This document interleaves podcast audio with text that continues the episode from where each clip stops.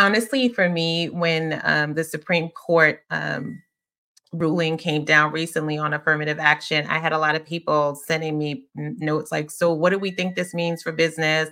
How is this going to change? Uh, and yes, we've seen budgets cut. We've seen people fired that were heads of, you know, DEI and, and many organizations. And to me, honestly, if if you were doing it to check a box, that could be why that is your response. Because I look at this as is culture work and what is it to be more human the humans haven't changed because there was a ruling welcome back everyone to the geeks geezers and googlization show the home of googlization nation where we talk with hr and business thought leaders about the crazy shift going on all around us and explore the disruptive convergence of technology business and people here are your hosts ira wolfe and jason cochran Well, welcome back, everyone, to a special episode of Geeks Geezers and Googlization. Thank you for being part of Googlization Nation. Ira Wolfe. And I'm Jason Cochran. If you think this is just another podcast, think again. We're the voice of the most important conversations on the future of work confronting business leaders and people today. And our goal is to bring you ways to reimagine tomorrow and explore the ever changing convergence of business, technology, and people. As Yogi Berra once said, this seems like deja vu all over again, Jason. Just three months ago, uh, we had one of our guests, Renee Smith. She talked about how she is using love as the catalyst to change organizational cultures. And I've got to admit, I was skeptical. And while I love, uh, pun intended, the possibility that workplaces might become more caring, more compassionate, more humane, in the future of work, I just didn't see how corporate America would ever accept this. At least not in my lifetime, maybe yours. But then a few weeks later, Jacob Morgan joined us to talk about his new book, Leading with Vulnerability. And again, another dramatic reversal from the authoritarian top down leadership styles that we've known to accept, I guess. Uh, it drove most organizations to success in the 20th century. But then again, we're here today talking about the future of work, which brings us to why we are thrilled to welcome Reebok's Jasmine Bellamy. Jasmine's recognized as one of the, the Sports Illustrated's top 100 most, most influential Black women in sports. And Jasmine will be sharing how love, yes, you heard that right, love, L O V E, is transforming the workplace. So just think about that for a minute. We're not talking about the American Heart Association or Red Cross here. We're talking about, about an athletic footwear and apparel company, a for profit company, a publicly traded company. So maybe there is some hope that we can put the H back in human resources. And the timing couldn't be better for this because with Thanksgiving just around the around the corner, uh, we need a refreshing, hopeful message, and we're going to get that from Jasmine. But before we put her microphone on, it's time again for Perfect Labor Storm. This is where we focus each week on a disruptive, surprising, or worrisome trend that we believe you should know. So, according to a recent report by Accenture, American companies leave 1.05 trillion, that's trillion with a T, on the table annually by not having inclusive work cultures. This is driven by the high cost of turnover, low productivity, and low employment employee engagement, which you hear us talk about all the time. The report highlighted some critical challenges for, for organizations. 68% of employers feel they have inclusive work environments where their staff can be themselves, raise concerns, and innovate without fear of failure. But guess what? Just 36% of employees agree. And then there's 76% of leaders say employees have good control over when, where, and how they work. But only 29% of employees agree. The proportion of employees who feel excluded in their organizations is 20%, one out of five. But only 2% of leaders believe that. So here's the thing cutting this gap by half would boost global profits by in the US alone by 3 trillion dollars, not to mention higher workplace ambition and empowerment.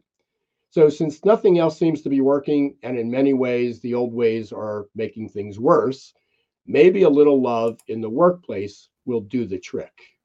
Well, I love that message, pun intended. And I was lucky enough to hear Jasmine speak at CultureCon in Madison, Wisconsin back in August. And I knew immediately that our listeners needed to hear and learn from her. So I'm ecstatic that we have her today. As you mentioned, uh, Jasmine's one of Sports Illustrated's top 100 most influential Black women in sports. She's dedicated her life to bringing the practice of love to transform workplace culture from the inside out. She's the vice president of merchandising, planning, and allocation at Reebok. And she's also the founder of Love 101 Ministries, which is dedicated to the theology and practice of love. She's also the creator and co facilitator of Courageous Conversations, which is a platform that engages issues of diversity, equity, and inclusion. She earned her BS in Marketing Management from Syracuse University, a Master's of Business Administration from Fordham University, and a Master's of Arts in Theology from Fuller Seminary, where she's pursuing a doctorate in global leadership, focusing on the redemptive imagination of the marketplace. And she's here today to talk with us about living out the call to love in secular workplaces. Seems like a good time to welcome Jasmine to the show and get things started today. So let's give a warm welcome to today's guest from Reebok, Jasmine Bellamy. Thank you so much. Good to be here. Jasmine, Ira has heard me numerous times bring up your name and things that you were sharing with us at CultureCon back in August, three months ago. So we are totally stoked to have you on the show today. Before we get to some of the meteor items about the work that you're doing, let's get to know you a little bit better first and help our listeners get to know you. Tell us about your journey of why you're so passionate about the work that you're doing now at Reebok, especially around love and DEI and belonging in the workplace. How did you get here? Yeah, thank you so much um, for the invitation and for that question. Um, the interesting thing is, I'm at a place where my life has converged. You know, I've shared a lot that um, recently that this role of at Reebok is the first time that I've come to work as my full self in 30 years of my career. Um, and it has been this really interesting um, opportunity where my 30 year re- retail career bought me into a particular door. Um, but what was going on with me in terms of um, becoming a love practitioner and a joyful disruptor um, and a culture transformer, that all of that was happening at the same time and then converged at this moment um, when I was invited to um, lead change management under United Against Racism. Um, and, and that's what really gave birth to Courageous Conversations. And life really has just transformed from that moment. And so you know why i'm i'm so personally committed to it i would say is that i have gone through my own personal journey and seen how love has been a transformative force in my own life. And as i was creating a practice of love myself i understood that it was not just um, an opportunity to transform my own life but it was to transform my context and communities and organizations and it was it was all fundamentally all rooted in love. And so what um you know so the, the audacious question that i i seek to work through uh, really is what does it look like for love to transform any context? Um and the beauty is i had done it in my own life then I bought it to Reebok, and now I've watched Reebok transform. Um, and so that's what's really um, pushing my doctoral work forward now, um, because I do understand that there there is there's something happening here when we focus on um, helping people be the most loving versions of themselves and then transforming their context because of it and now we have a, an opportunity where there's a both and happening where both people and businesses can flourish Jasmine, this is fascinating on so many levels, but one of them, I'm guessing for our listeners, is it's one thing to hear someone talk about love in the workplace. and maybe it's a smaller organization or it's a family owned business. We're talking about Reebok. We're talking about corporate environment. And here you are coming in, instilling change, creating this type of environment. Can you take us behind the scenes a little bit of, of what that looked like and how you got started? Because I know our listeners are wondering that of how that's possible in a corporate environment. It's not only Reebok, but we're talking about an organization that represents athletes, highly competitive. It's win lose. Not there. There may be camaraderie. There may be friendship. Not necessarily love associated with that. Uh, and you know, other than maybe with celebrities. So yeah the, the the the fact that you're embedding this in a culture is is probably the extreme end of a cultural transformation in a traditional corporate company. Yeah yeah. So i would i would like to give you a, a peek a bit behind the curtain um i was invited to lead change management under united against racism right at the murder of george floyd. And i remember um saying to myself, um, why are you asking me to do this? And then as, as I said that, um, what immediately kind of came to me was like, you know exactly why. you know, you've been on this love practice journey. This is the invitation to actually bring it into your workplace. Um, and so as I was doing that work of change management, there were a couple of things that um, that were pillars. Um, and it was one, this idea of community, seeing all of us at Reebok, every single human in that building as a community, understanding um, that in that also required commitment to change, and also that we would do that change through conversation. And so while those like love may not be the the the word that comes to mind when those things are mentioned that is the under um, that's what's undergirding it and so as i started to create courageous conversations and it really became um, how i describe it as a communal practice it's a communal practice that um, ignites tra- transformation in a community where it's about holding space for for for for people in community um, through difficult things and creating proximity where when people get closer together they have an opportunity to understand each other. And in the sharing of narrative across people people's hearts get touched and they get changed from the inside out and so I, I, I like to describe the culture work of an organization. You know, we say brand is um, you know the the DNA of an organization. I say that culture is the soul. And so this work in courageous conversations um, that creates that transformation space to happen. And so while we weren't necessarily always using the word love, that is a loving practice um, and so that ability to hold people in the difficulty, the ability to listen, to posture ourselves as learners, um, to, to be open, to be vulnerable, um, really becoming emotionally um, stronger and more resilient. All of those things are what love is about. And so that's how we got there um, and in having those conversations where I got to really see everybody got to see each other. We were all together. We were all doing this together, um, and it just really started to transform us. Um, I often say the most important thing that I I personally learned out of this journey. You know, I tell people we only endeavored to have six. We I just did courageous conversation 23 at Reebok last week so the community it, th- themselves has said no we're going to keep going. Um, but what i learned about that journey is that um, I, it's it's about intercultural formation. We were we were learning how to be open to difference to to embrace other people to see the value in other humans and that's where the transformation happened and that is all love.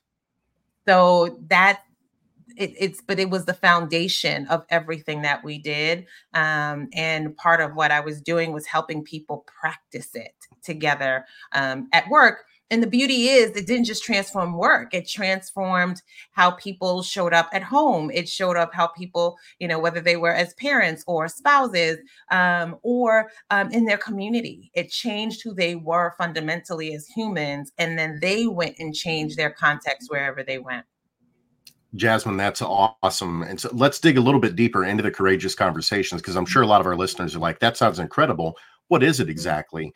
Can you give us a few more details, maybe like the logistics of it?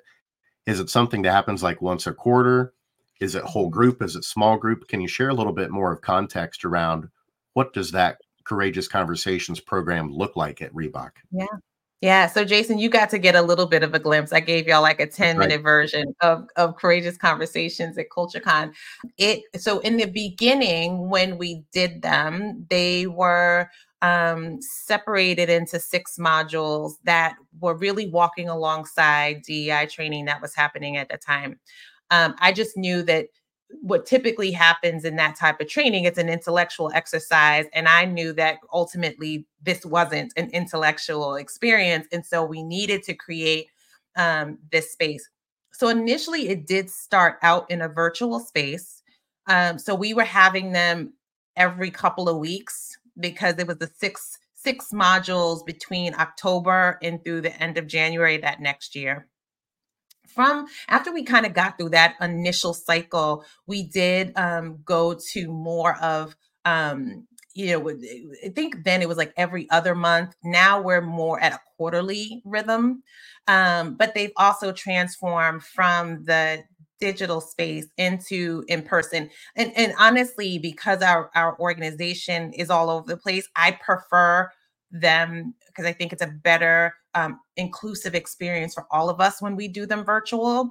Um, so the one we did last week was actually all virtual. Um, and they last 90 minutes. When we first started they were um, 60 minutes and we learned really quickly we needed more space and more time. Um, so they do happen um, in a 90 minute cycle. We de- we tend to have them open up with a place for people to check in emotionally um, so that they know where they are. Um, last week, when we opened up the conversation, we could acknowledge all the heaviness of life that is around us um, that would be showing up in this space with us and be able to name it. Um, so, whatever is going on in the world. Um, so, we always have an opportunity for people to check in.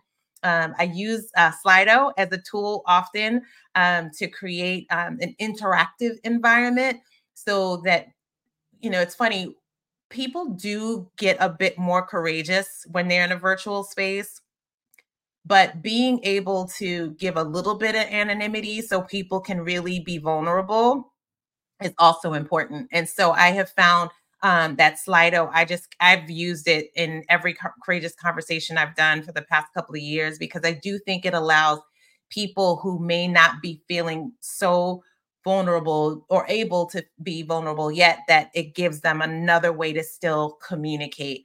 Um, and and also what ends up happening is we when you see it on a screen there's an accountability that also comes into play because now you are moving from the realm of the invisible to the visible and concrete when it's right in front of you.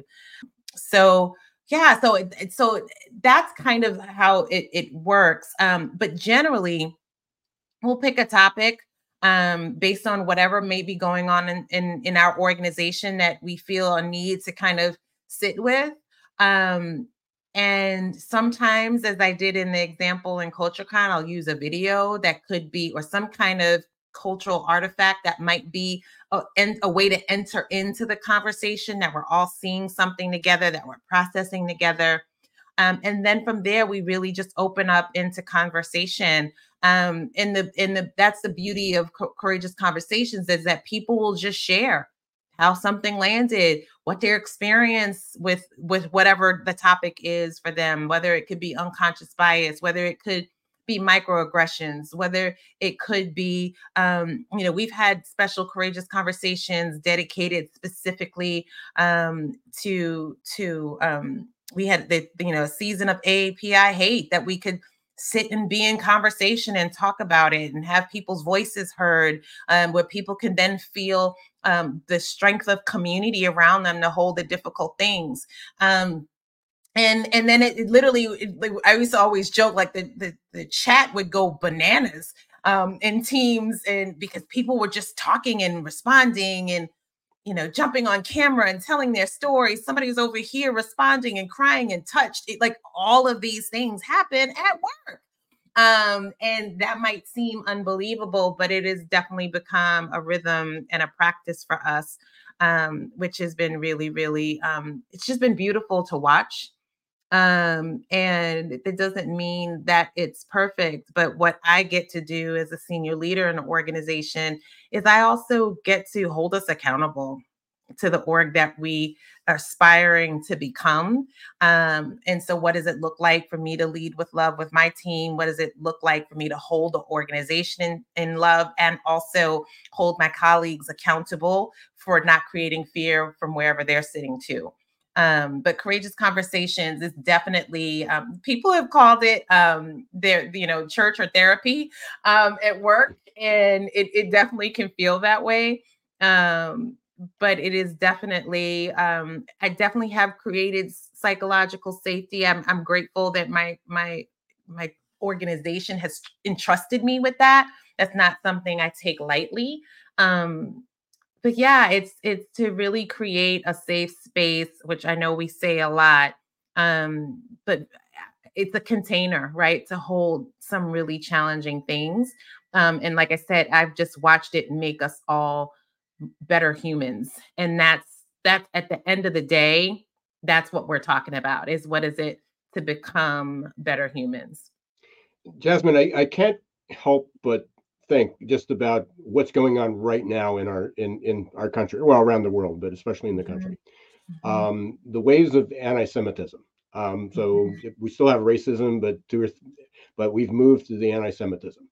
Mm-hmm. Um, I can't help think how every university, every college campus, every co- corporation is every community is saying we need to have these conversations this is mm-hmm. this is what we need mm-hmm. but i also i guess need to be in my skeptical self saying it's not the holy grail i can imagine what just saying hey we're going to have this courageous conversation people need to be respectful and honest and candid uh, and patient and caring but it doesn't always work out that way so mm-hmm. what's for all these organizations, what what's your what advice can you give them? How how could we be having more courageous conversations across this country? Yeah, I, I love that question. Um, there's a couple of things that I, I want to speak to with the skepticism. If there's anything that I had to learn in my personal life that then that I that I now can look back and understand that it prepared me to be able to do what I'm doing right now is that I couldn't be a fixer.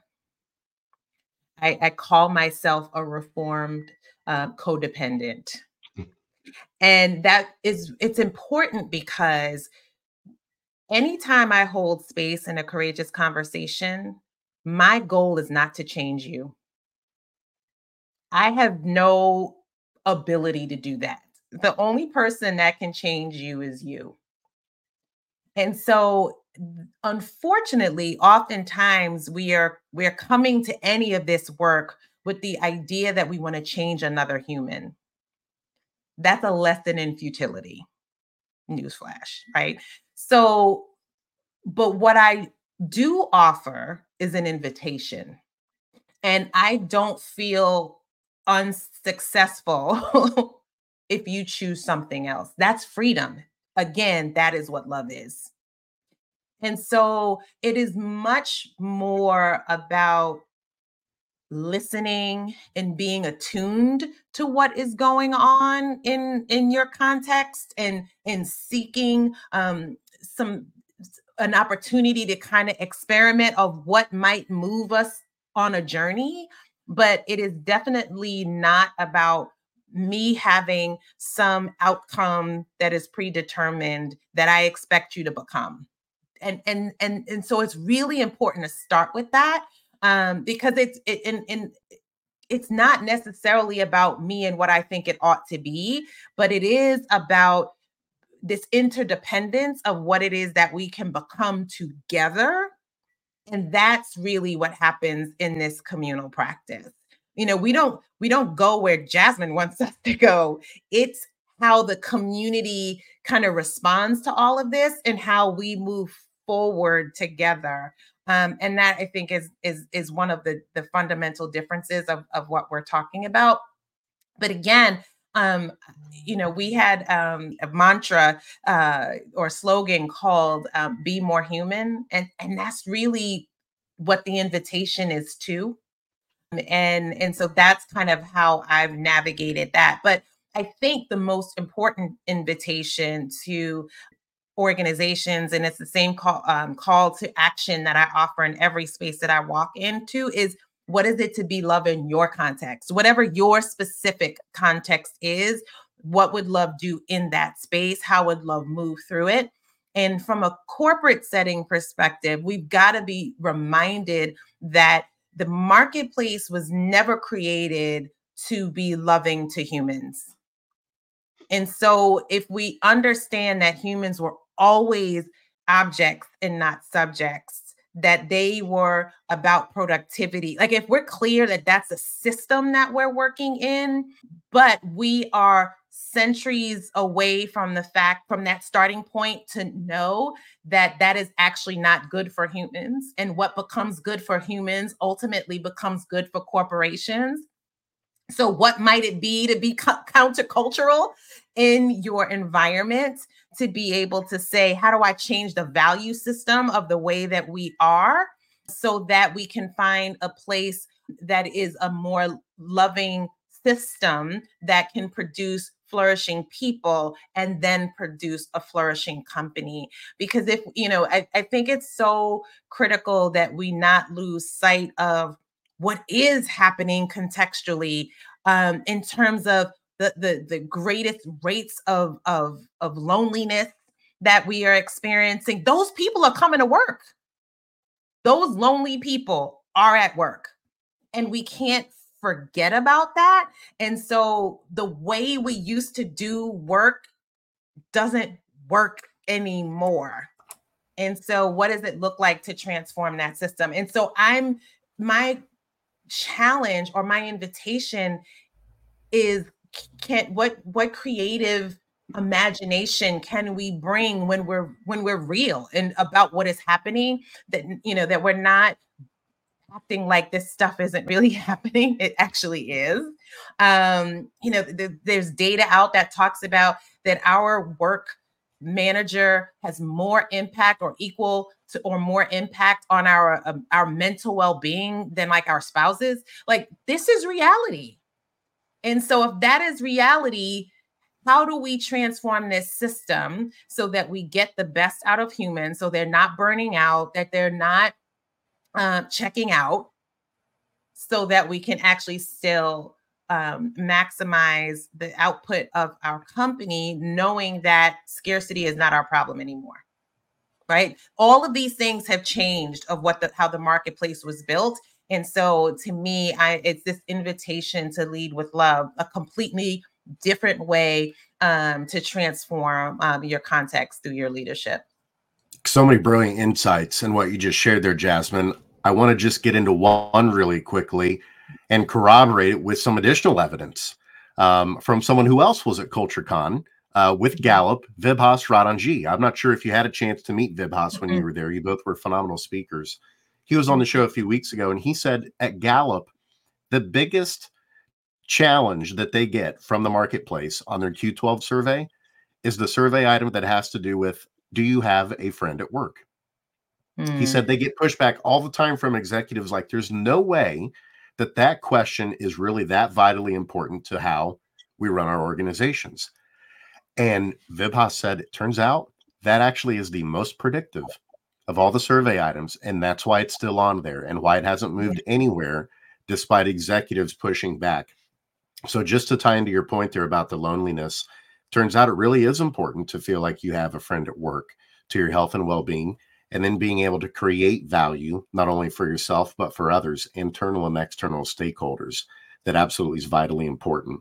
Um, I, I want to kind of segue into the next question because I know we're coming up against it here, but we got to talk about kind of DEI budgets. Unfortunately, there's a growing trend across the United States of that being cut, whether it's because of recession concerns or, or whatever quote unquote the justification is being given. We're seeing that start to happen. Mm-hmm. What is your response to that? How do we handle it? How do we move forward? And and and why do you think it's happening? Yeah, I mean, I, honestly, for me, when um, the Supreme Court um, ruling came down recently on affirmative action, I had a lot of people sending me notes like, "So, what do we think this means for business? How is this going to change?" Um, and yes, we've seen budgets cut. We've seen people fired that were heads of, you know, DEI and, and many organizations. And to me, honestly, if if you were doing it to check a box, that could be why that is your response. Because I look at this as is culture work and what is it to be more human the humans haven't changed because there was a ruling. it's kind of how I look at it. Um, and so I still have a, a, a real um, call to action in that sense, in that if we are looking to maximize our, our, our our business um, and we want our businesses to flourish we still want our people to flourish and so all of those things all go together. Um, so to me there's no real disconnect but i do think it speaks to whether people are really committed to that work or not or if they're real really more focused on people being objects and not subjects right? So i think it just speaks to the value of in systems um, and again for me all of the work that i learned um, through courageous conversations transcended conversations about race and gender they because we use the same values when we were going through an acquisition like it's it was just a different us versus them and so again, this is about creating tools for us to be more human wherever we are. Um, and I don't I don't think that that's ever something that goes out of fashion. Um, and so that's kind of I just think it's important for us to to again think a little bit more differently um, about what is it that we're endeavoring to do um, but the budget cut piece comes back to the fact that we are no longer operating under scarcity either in the marketplace and so i i get it um, but it doesn't change that um, if we don't treat the people well that we're not actually going to thrive um, and so i, I hope it a- allows us to think a little bit more dif- differently um, when we kind of come down to those those um, tactics uh, unfortunately, uh, Jasmine, I know you're up against uh, you got a, another appointment coming up, and we've we've got to end this. So this is um, we're just scratching the surface here. There's so many questions. I hope that I'd uh, love to unpack. Such a timely message uh, right before the holidays, before Thanksgiving and the holidays and the New Year. So um, we we can't uh, we we can't wait for um, the, all our listeners and the audience and to get your message out. But before we send you on your way. Jason has a few final questions to get to know you a little bit better. Absolutely. So, Jasmine, it's lightning round time. Here we go. So, hopefully, these will be softball questions, uh, but we just want to get to know you a little bit better um, and help our listeners do the same. So, let's start with this one. Um, favorite song or musical artist for you?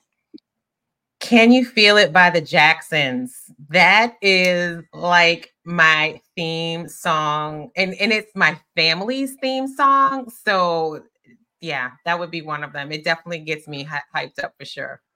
I love it. And being that I'm from Indianapolis, we absolutely love that the Jackson family originated here in Indiana. So love hearing a Jackson's reference. That's the first time we've gotten that one. I'm surprised it's been this long, this many years before we got Michael, Janet, the whole Jackson Five, anybody from the Jackson family on. So I love it, Jasmine. yeah, yeah. All right, next one. Um, how about a hidden talent or something that would surprise people about Jasmine Bellamy? That one's so tricky. Um, I mean, it's funny because I would being a love practitioner is definitely something that people think is a little weird and odd. Um, and also, I am completely addicted to books and podcasts. Um, and so there are literally books piled up everywhere here. Um, but I, I, will I'll switch the question a little bit to share a little bit about um, my upbringing that I usually pull out of my back pocket as a surprise fun fact. Um, so if you're familiar with In Living Color um, from the 90s, um, I, I, I was a dancer growing up, and so I I auditioned for the Fly Girls. So I would say that is one of the fun facts. that is awesome. I love it, and that by far is the best answer of any of we've ever had of any kind on the show. I absolutely love it. Love it so much. I almost thought there for a minute, Jasmine, that you were going into an MTV VJ reference and you were going to say that you were related with Bill Bellamy.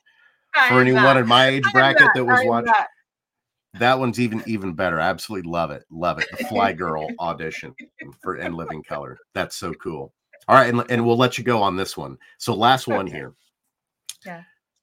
If there's one person in the history of the world that you could meet, who would it be?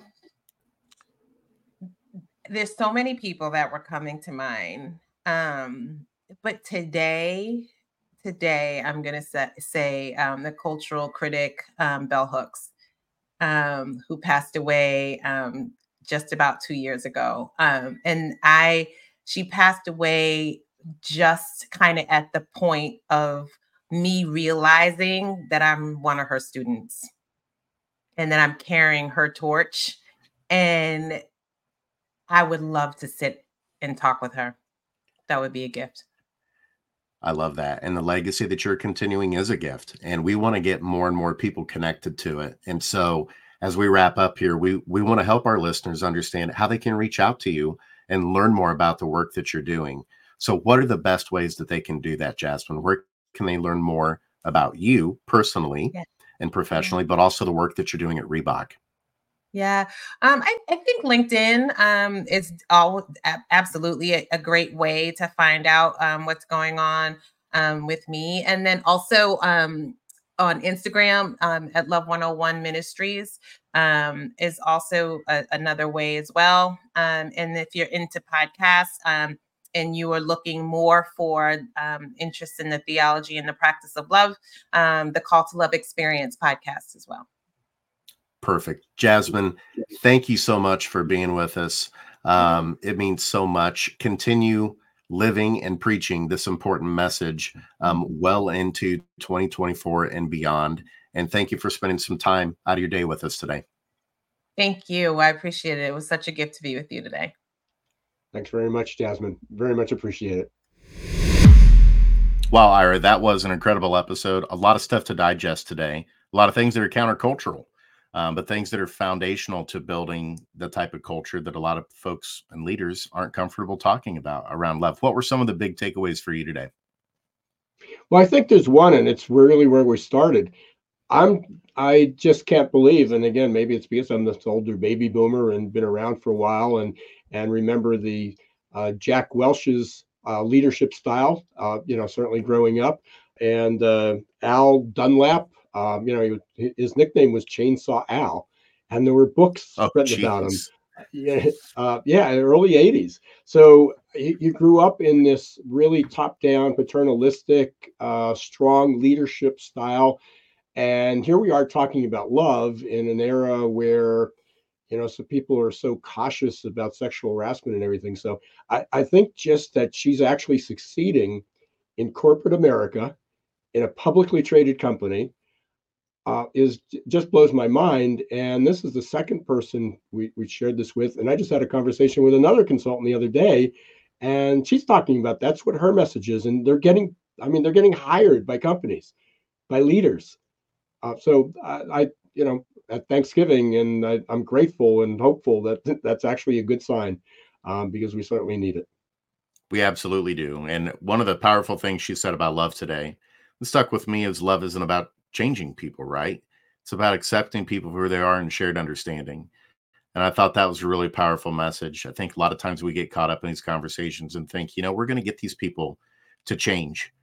And as all of us know that have been in organizational development and psychology, anything, most of the time people don't change, but can you get them to think a little bit differently? Can you get them to understand another person's perspective a little bit better? I think you can. Um, and that's mm-hmm. what she was talking about today that seems to be really powerful. And it wasn't just theory, as you mentioned. This application, this is a large company that's publicly traded, that's for profit, that's right in the middle of it and showing that it can be done, which was really cool. Well, Googlization Nation, we want to thank you for tuning in today. Um, subscribe on all of our channels if you haven't done so YouTube, Apple, Spotify. Um, and thank you for being with us and tuning in every week. But until then, I'm Jason Cochran signing off. And I'm Ira Wolfe. Thanks again very much for being part of Googlization Nation. Thank you for helping us be in the top one or number one in leadership on GoodPods, on the top 100 in Apple for management. Uh, it couldn't be possible without you, all you listeners and Googlization Nation. So until next week, don't let the shift hit your plans. Thanks for watching Geeks, Geezers, and Googlization. Be sure to listen to the podcast and follow us on YouTube. This show was produced and edited by Hilton Productions.